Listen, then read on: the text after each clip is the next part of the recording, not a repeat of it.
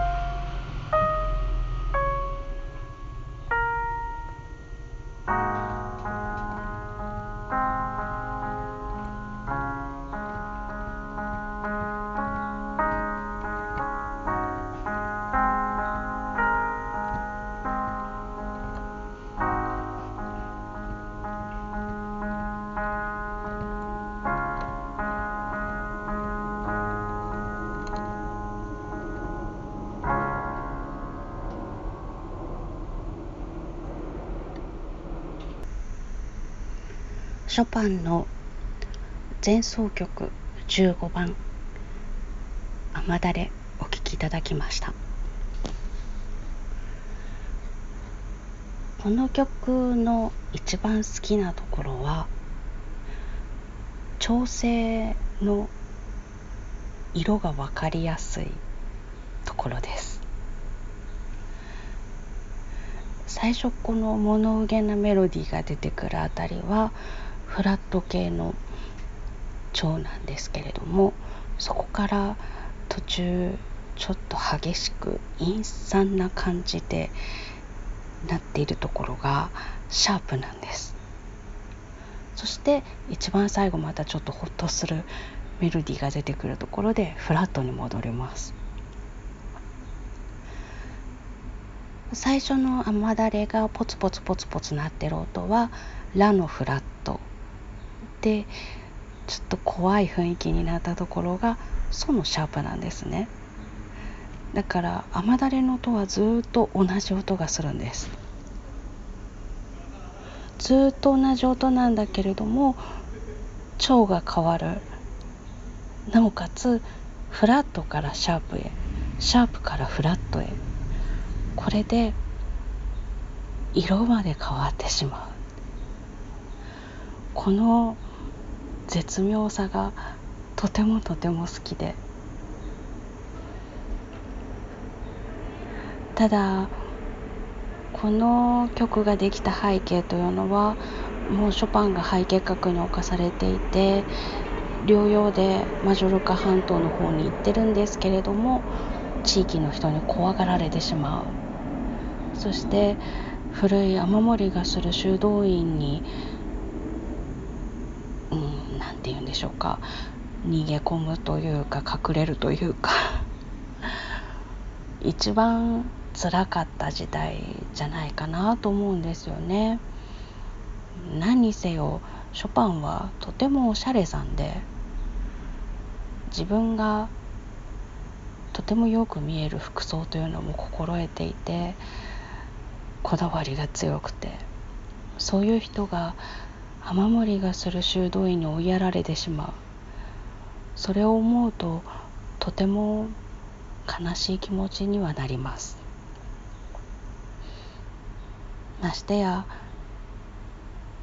この雨だれの音が最初は雨だれで聞こえるんですけれども途中からは幻覚を見ていて幽霊が自分の命を奪いに来るようなそんな幻想を見て怯えている。